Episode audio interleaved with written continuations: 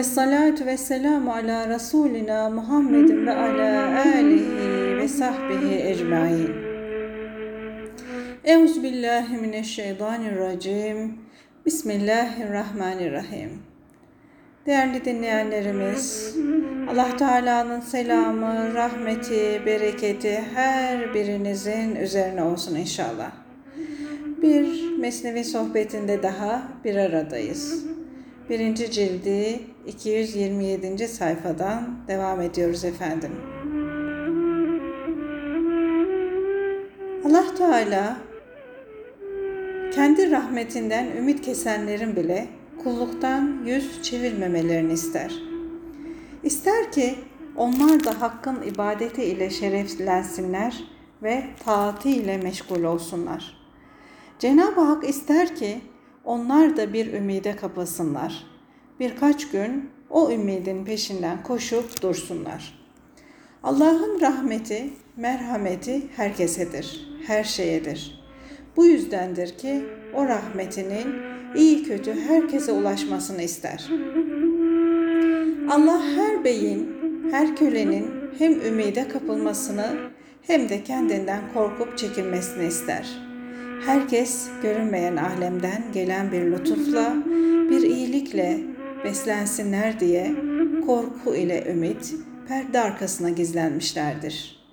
Ümit ve korku perdesini yırttığın zaman görünmeyen alem bütün gösterişiyle meydana çıkar. Şu tenimiz can çocuğuna gebedir. Aslında bazı ruhlar dünyaya gelmeden önce ayıplarla, suçlarla dolu idiler. Fakat ana rahminde bulundukları için insanlardan gizli idiler. Beden can çocuğuna gebedir. Bir ömür boyu onu vücut rahminde taşır, besler. Ölüm ruhun bir başka aleme doğması hadisesinin sancılarıdır. Ahiret alemine göç etmiş ruhlar, yeryüzünde bir kişi öldüğü zaman Bakalım şu beden rahminden doğacak ruh sevinerek mi, korkarak mı doğacak? Bizim alemimize gelecek ruh nasıldır? Güzel midir, çirkin midir diye bekleşirler. Çirkinler, o çocuk bizimdir derler. Güzel, beyaz yüzlüler ise hayır gelen pek güzeldir diyerek sevinirler, onu kendilerinden sayarlar.'' Yüzlerden suret alemine bu dünyaya mahsus olan renk maskesi düşer. Artık çirkinlerle güzeller arasındaki ayrılık, aykırılık kalmaz. Ruh sureti iç yüzü ile görünür. Artık iyilik, kötülük gizlenmez olur. Eğer ruh kara yüzlü suçlulardan ise azap melekleri onu alır götürürler. Ak yüzlü mutlulardan ise Allah'ın rahmet melekleri onu karşılarlar, aralarına alırlar. Ruh can alemine doğmadıkça onun nasıl olduğunu bilmek dünyadaki en zor işlerdendir. Bir çocuğu doğmadan bilen, tanıyan azdır. Bunu anlayan ancak Allah'ın nuru ile bakıp gören kişidir. Böyle olan kişi insanın ve eşyanın batınına, iç yüzüne yol bulur. Allah'ın hikmetinden sual olunmaz. Bir kısım insanı ahseni takvim en güzel bir şekilde yaratır, en güzel rengi verirken bir kısım insanı da esveli safiliğin, aşağıların aşağısı halkader, ona çirkin bir renk verir. Hiç ayna ile terazi yalan söyler mi? Ayna ile terazi birisi incinecek yahut utanacak diye doğru söylemekten sakınır mı? Susar mı?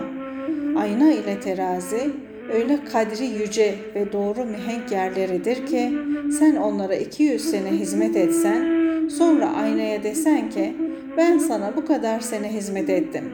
Hatırım için beni çirkin gösterme. Teraziye de desen ki yalvarırım sana fazla tart eksiğimi açığa vurma.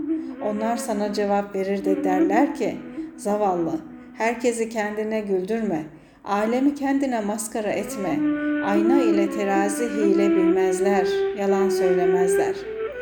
Doğruluktan ayrılmayan ayna ile terazi derler ki, Allah gerçeklerin bizim vasıtamızla tanınması anlaşılabilmesi için kadrimizi yüceltti.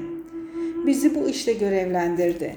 Bu doğruluğumuz olmasaydı, gerçeği olduğu gibi ortaya koymasaydık bizim ne değerimiz kalırdı? İyilerin, güzellerin yüzlerini nasıl görür, nasıl gösterebilirdik? Evet değerli dinleyenlerimiz, yanlış gösteren ayna ile terazi bozuktur değil mi? Atılacaktır. Bir değeri yoktur onun. Doğru gösteren ayna ile terazi kıymetlidir. Gönül isterse neler yapar? Gözlerimiz, bakışlarımız gönüle uymuştur. Gönül isterse göz zehire bakar, yılana bakar. Gönül isterse göz ibret alacağı, ders alacağı şeye bakar. Gönül isterse göz görülecek şeylere, dünyaya, dünya nimetlerine bakar. Gönül dilerse göz manaya, örtülü şeylere, ilahi sırlara bakar. Gönül isterse gözleri külliyat tarafına sürer götürür. Gönül isterse onları cüziyatta hapseder, bırakır. Beş duygumuzun her biri aynı su deposuna bağlı musluklar gibi gönle bağlıdırlar. Gönlün dileğiyle, emri ile iş görürler. Gönül ne tarafa işaret ederse, beş duyguda eteklerini toplar, o tarafa doğru koşar. Gönül isterse ayak raks eder, oyuna dalar yahut yavaş yürüyüşü bırakır, hızlı yürüyüşe geçer.''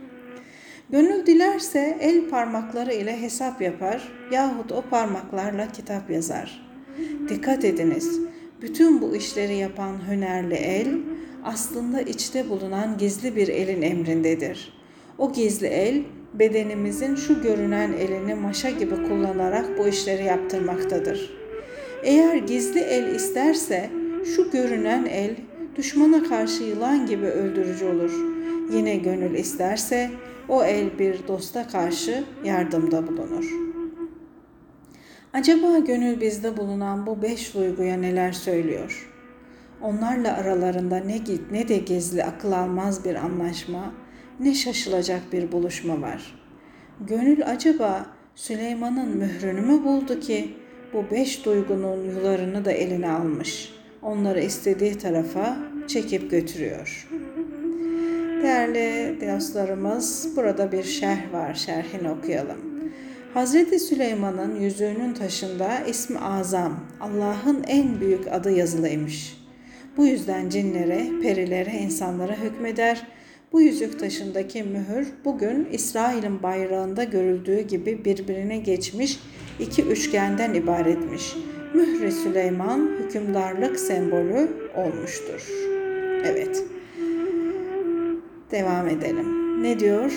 Gönül acaba Süleyman'ın mührünü mü buldu ki bu beş duygunun yularını da eline almış, onları istediği tarafa çekip götürüyor. Gönül Süleyman'ın mührünü elde etmiş. Beden diyarında ruhani ve nefsani kuvvetlerin padişahı olmuş da bilinen, görünen beş duyguyu emri altına almış.'' İçte bulunan görünmez beş batini duyguda zaten onun emrinde. Yine şerhi okuyalım değerli dinleyenlerimiz. Görme, işitme, koklama, değme, tatma gibi beş görünen duygularımıza karşılık beş görünmez duygumuz, batini duygumuz da vardır ki onlar da anlayış, vehim, düşünce, hayal ve hafızadır. Bunlar da zaten diyor Mevlana Hazretleri gönlün elinde. On duygu, yedi uzuv daha sayılamayacak, söylenemeyecek ne kadar çok şeylerin hepsi gönlün emrinde. Ey gönül, sen ululukta, sultanlıkta Süleyman olmuşsun. Parmağındaki yüzüğünle perilere, şeytanlara hükmet.'' Madem ki beden diyarının padişahı oldun, içte bulunan kötü duyguları, nefsani ve şeytani istekleri kov gitsin. Bu padişahlıkta, bu beden diyarında hileye sapmazsan, şu üç azılı şeyden, hırs, şehvet ve öfke şeytanları senin insanlık ve aşk yüzüğünü çalamaz. Ondan sonra da adın sanın dünyayı tutar.'' Bedenin gibi iki dünyaya hakim olursun. Eğer şeytan elinden aşk yüzüğünü, insanlık yüzüğünü alır giderse padişahlığın yok olur, bahtın, mutluluğun ölür. Bir hikayemiz var değerli dostlarımız. Getirdiğimiz turfanda meyveleri Lokman yemiştir diye kölelerin ve kapı yoldaşlarının ona iftira etmeleri. Lokman hem efendisinin hem de kendisi gibi efendisinin hizmetinde bulunan diğer köle, kölelerin arasında zayıf, çirkin ve gösterişsiz olduğu için hor ve hakir görülürdü. Bir gün efendi rahatça yesin, eğlensin diye kölelerini meyve getirmek üzere bağa gönderdi. Gönlü mana ve hikmet dolu olduğu halde yüzü geceye benzeyen Lokman da bir sığıntı gibi bu köleler arasında bulunuyordu. O köleler topladıkları nefis meyvelere dayanamadılar, hırsa ve tamaha kapıldılar ve onları güzelce yediler. Dönüştü efendilerine topladığımız meyveleri Lokman yedi dediler. Efendisi yüzünü ekşitti, Lokman'a ağır sözler söyledi. Lokman efendisinin kendisini azarlamasına sebep aradı. Durumu anlayınca ağzını açtı da Ey benim efendim dedi. Hain bir köle Allah yanında makbul değildir ve onun rızasını kazanamaz. Ey kerem sahibi bizi imtihan et. Hepimize bolca sıcak su içir. Ondan sonra da sen ata bin bizi yaya olarak geniş, uçsuz bucaksız bir ovada koştur. O vakit kötü işi işleyeni gör. Meyveleri yiyenin kim olduğunu anla. Efendi kölelerine sıcak su içirdi. Onlar da korkularından içtiler. Sonra onları ovada koşturmaya başladı. Onlar da aşağı yukarı koşup durdular. Köleler iyice yoruldular, mideleri bulandı, yediklerini içtiklerini çıkarmaya başladılar. Lokman'a da bulantı geldi fakat o midesinden duru sudan başka bir şey çıkarmadı. Lokman'ın hikmeti meyveleri kimin yediğini meydana çıkarırsa kullarını seven Allah'ın hikmeti ne olmak lazım gelir. Ya değerli dostlarımız ne diyor? Lokmanın hikmeti meyveleri kimin yediğini meydana çıkarırsa kullarını seven Allah'ın hikmeti ne olmak lazım gelir. Kıyamet gününde bütün gizli şeyler ortaya çıkacaktır. Sizin de bilinmesini istemediğiniz sırlarınız açığa vurulacaktır. Cehennem ehline kaynar su içirilince onları rüsva edecek olan bütün sırların üzerinden perdeler kalkacaktır. Kireç taşı ateşle imtihan edilip yumuşatıldığı gibi kafirler de cehennem ateşiyle cezalanırlar. Biz o taş gibi kalbe kaç kere yumuşak yumuşak sözler söyledik ama öğüt kabul etmedi. Kötü sözler ve çirkin işler kötü kimseler içindir. Ayeti tam hikmeti, hakikati beyan buyurmaktadır. Nur suresi 26. ayet-i kerime değerli dostlarımız. Çirkinin çirkine eş olması yaraşır. Öyleyse sen de hangi işi istiyorsan ona git. Onda yok ol. Onun şekline, onun huylarına bürün, onunla aynı ol. Nur istiyorsan gönül aynasını kirden pastan temizle de nur al. Nurlanmaya çalış. Haktan uzaklaşmak istiyorsan kendini gör, kendini sev, haktan uzak düş. Yok eğer şu yıkık zindandan, benlik gururundan kurtulmak istersen dosttan bas çevirme. Allah'a secde et de ona yaklaş. Rabbim her birimizi kendine yaklaştırsın değerli dostlarımız. Biz onun nurundan istiyoruz. Rabbim gönül aynalarımızı kirden, pastan temizlemeyi nasip etsin bizlere. Devam edelim. Gaybe iman etmek, görünen şeye imandan daha değerlidir. Görünmeyene ibadet etmek, kulluk etmek güzeldir. Efendisinin huzurunda değilken de kulluğu korumak, itaatten çıkmamak pek hoş bir şeydir.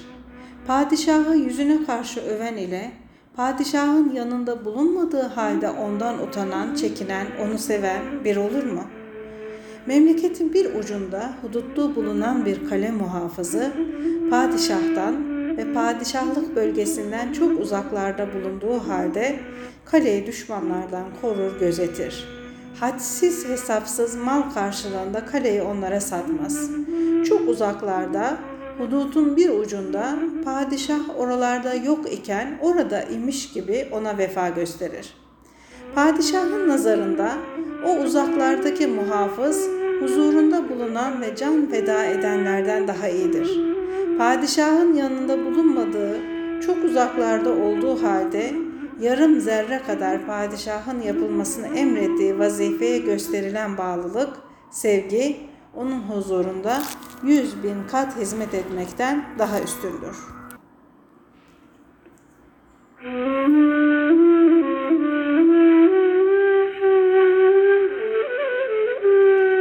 Allah'a iman ve ibadet ancak şimdi makbuldür. Ölümden sonra gayb alemi bütün güzelliğiyle meydana çıkınca şimdi inandım demek manasızdır. Madem ki hakikatin gizli örtülü olması ve gaybe inanmak daha iyi, öyleyse ağzını kapa, dudaklarını yum, yumuk dudaklar daha hoş. Kardeşim, sözden sakın. Hakikat sırlarını söylemekten vazgeç ki ledün ilmine Cenab-ı Hak kendisi meydana çıkarsın. Güneşin varlığına şahit yine güneştir. Allah'ın varlığının en büyük şahidi ise yine Allah'tır.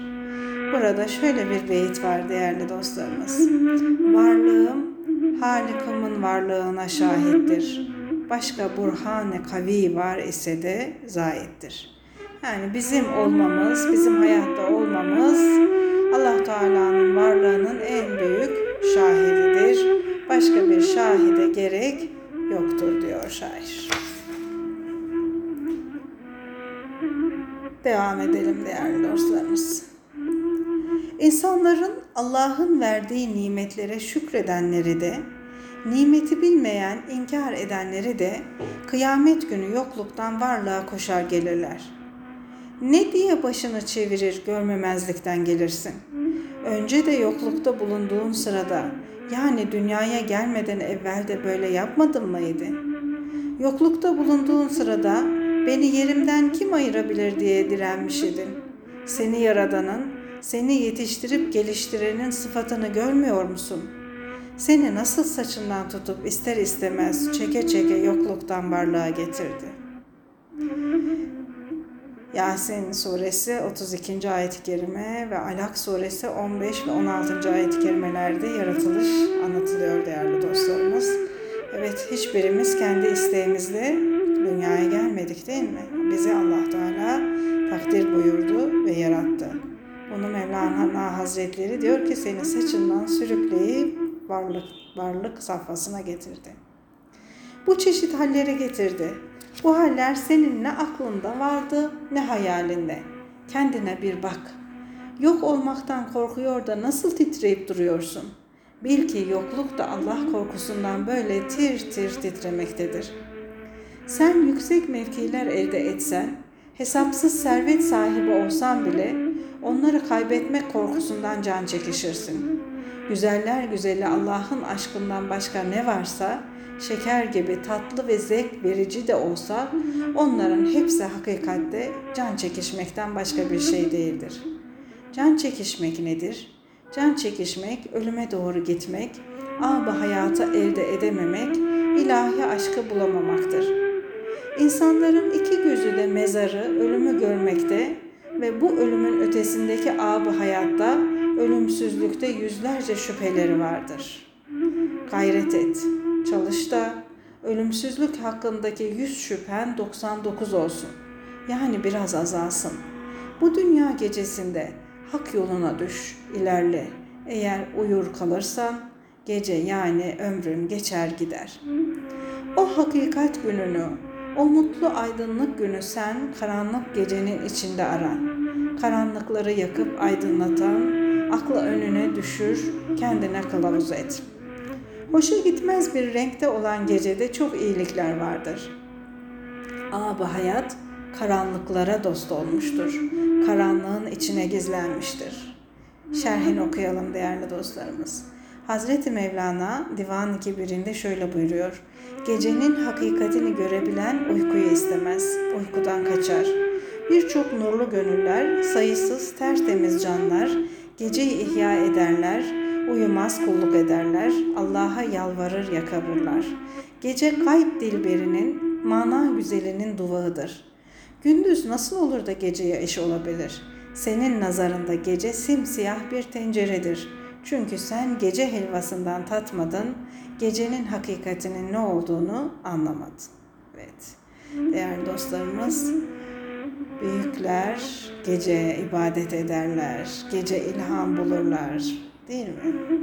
Geceyi burada bize çok değişik bir şekilde Mevlana Hazretleri anlatıyor. Devam edelim. Dünya işlerine bu kadar çok daldıkça, bu çeşit yüzlerce gaflet tohumu ektikçe yorgun başına uykudan nasıl kaldırabilirsin? Ölüm gibi ağır olan uyku yani gaflet, haram lokma yani günah birbirleriyle sıkı dost oldular da ev sahibini uyuttular. Ya gaflet ve günah ev sahibini uyuttular. Gece hırsız, şeytan da gece hırsızı bu halden yararlandı, gönül evine girdi, işe girişti. Ölmek aslında dirilmektir. Ölüm gibi görünen fakat hakikatte ölümsüzlük olan hal bize helal olmuştur. Bu dünyada maddi rızkın kesilmesi veya azalması da bize öteki dünyanın rızkı olmuştur. Bizi korkutan, can vermenin görünüşü dış yüzü ölümdür. İç yüzü ise diriliktir, yaşayıştır. Görünüşte bir tükenmedir, hakikatte ebedi hayattır. Ana rahmindeki çocuğun doğması, bulunduğu dünyadan yeni bir dünyaya göç etmesidir. Fakat dünyaya gelişi onun için yeniden açılıp saçılmaktır. Madem ki benim ölüme büyük şevkim ve aşkım vardır, nefislerinizi elinizle tehlikeye atmayınız ayetinin buyruğu nerede? Bu ayet-i kerime ne? Bakara suresi 195. ayet-i kerime değerli dostlar. Çünkü yeme, yapma emri tatlı meyve için verilir. Acı meyve için hiç yeme, etme demeye hacet var mı? Bir meyvenin içi de dışı da acı olursa, onun acılığı kötü görünüşü yeme, yapma emrini verir. Ölüm meyvesi benim için tatlıdır. Onlar hayattadırlar ayeti benim gibi şehit olmak arzusunda olanlar için gelmiştir. Ey güvendiğim dostlarım, beni kınayarak, ayıplayarak öldürün. Çünkü öldürülmem beni ebedi hayata kavuşturacaktır. Ey yiğit, gerçekten de benim hayatım ölümümdedir. Yerimden, yurdumdan ne vakte kadar ayrı kalacağım. Burada şerh var değerli dostlarımız. Hazreti Mevlana bir rubayisinde aynı görüşleri ifade buyuruyor. Senin başını kesen, seni öldüren aslında sana iyilik eden, seni gamdan, ızdıraptan kurtaran bir kişidir. Başına taç koyan kişi ise seni aldatan, senin iyi huylarını, tevazuunu alan, insanlığını çalıp çırpandır. Sana yük veren, meta veren, dünyalık veren senin yükün olmaktadır. Senin gerçek dostun seni senden alan kişidir. Evet, ölüme ne kadar güzel bir bakış açısı. Devam edelim. Bu dünyada duruşum benim için bir ayrılık olmasaydı, öldüğümüz zaman hiç şüphe yok ki biz yine dönüp o Allah'a varanlarız diye buyurulmazdı. Bu ayet-i kerime hangisi? Bakara suresi 154 ve 156. ayet-i kerimeler. Dönen kişi ayrıldığı şehre tekrar gelen kişidir. Zamanın ayrılışından kurtulup birliğe ulaşandır. En büyük düşman olan şehvetten kaç da gerçek aşkı bulmaya çalış. Ey insan, sen düşmanlarının kimler olduğunu bilmiyorsun. Ateşten yaratılmış olanlar yani şeytanlar, topraktan yaratılmış olan insanların düşmanlarıdır. Ateş suyun ve suyun çocukları olan insanların düşmanıdır. Nitekim su da ateşin can düşmanıdır. Su ateşi öldürür, söndürür. Çünkü ateş suyun ve çocuklarının yani insanların düşmanıdır. Bütün bunlardan sonra şunu da aklında iyi tut ki bu ateş şehvet ateşidir. Suçun, günahın, kabahatin aslı ve sebebi odur. Dışarıdaki ateş su ile söner fakat içerideki şehvet ateşi insanı cehenneme kadar götürür. Şehvet ateşi su ile sönmez. Çünkü kıvrandırmak, azap etmek bakımından onda cehennem huyu vardır. Evet, insanda insanı mahveden huylardan bir tanesi şehvet. Burada şehveti anlatıyor Mevlana Hazretleri. Şehvet ateşinin çaresi nedir? Din nurudur. Nasıl ki cehennem mümine, ey mümin çabuk geç, senin nurun benim ateşimi söndürüyor diyecektir. Bu ateşi ne söndürür? Allah'ın nuru. Nemrud'un ateşini söndüren, Hazreti İbrahim'in nurunu kendine üstad edin de, Nemrud'a benzeyen nefsinin ateşinden şu öd ağacı gibi olan bedenin kurtulsun. Şehvet ateşi eksilip kesilmez. Ona dilediğini vermemekle eksilir. Bir ateşe odun attıkça o ateş hiç söner mi? Hiç odunu yakmaz olur mu? Fakat odun atmazsan ateş söner. Allah'tan korkmak, çekinmek şehvet ateşine su serper. Allah'tan korkmak, çekinmek şehvet ateşine su serper. Kalplerdeki Allah korkusundan pembeleşerek güzelleşmiş olan yüzü ateş nasıl karartır? Namaz ehli olmayanı, gönül namazı kılmayanı öfke rüzgarı, şehvet rüzgarı, tamah rüzgarı kapıp götürür. Rabbim muhafaza Allah'ım ehlimizi namaz ehli olanlardan eyle ya Rabbi. Şehvete kul olan, köle olan kimse Allah'ın indinde kölelerden çalınıp satılan esirlerden daha değersizdir. Çünkü harp esiri yahut satın alınmış bir köle, efendisinin bir sözü ile kölelikten çıkar hür olur. Halbuki şehvet esiri olan kişi tatlı yaşar fakat çok acılar çekerek ölür. Şehvete kul olan kişi Allah'ın lütfundan, Allah'ın hususi nimetine erişmekten başka bir şeyle kulluktan kurtulamaz. Şehvet öyle bir kuyudur ki oraya düşenler dibini bulamazlar. Fakat bu düşüş cebir ve zulüm değil, onun günahı, onun nefsine uyması yüzündendir. O kendisini öyle derin bir kuyuya atmıştır ki ben o kuyunun dibine ulaşacak ip bulamam. Bu sözü burada keseyim. Çünkü bu şehvet sözü uzayacak olursa onun tesiri ile sadece yer değil, kayalar bile kan kesilir. Değerli dostlarımız, Allah Teala nefislerimizi bu şehvet ateşinden uzak etsin. Rabbim onun razı olduğu yolda, onun razı olduğu şekilde yaşayanlardan, namaz ehli olanlardan, Allah'ın lütfundan, nimetlerinden istifade edenlerden, onun korkusunu, hayasını kalbimizde taşıyanlardan eylesin. Hem bizi, hem evlatlarımızı, hem bütün müminleri. Allah'a emanet olun. Sağlıcakla kalın efendim.